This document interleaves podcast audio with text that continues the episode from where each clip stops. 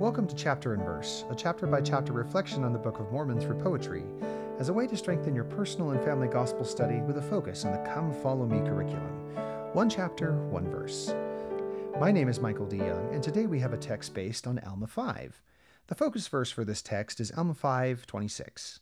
And now behold, I say unto you, my brethren, if you have experienced a change of heart, and if ye have felt to sing this song of redeeming love, I would ask, can you feel so now?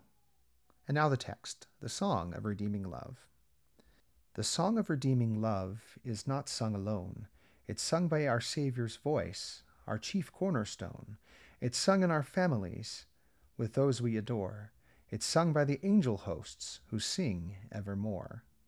The song of redeeming love, how sweet is the sound, far sweeter than all the joy in earth to be found, far purer than all the notes mankind can produce, far truer than all the words we can put to use. The song of redeeming love is open to all. It comforts each mortal heart that feels Adam's fall. It brings everyone who hears again to God's throne. It shows everyone who sings, You are not alone. Thank you for listening. If you like what you hear, please share.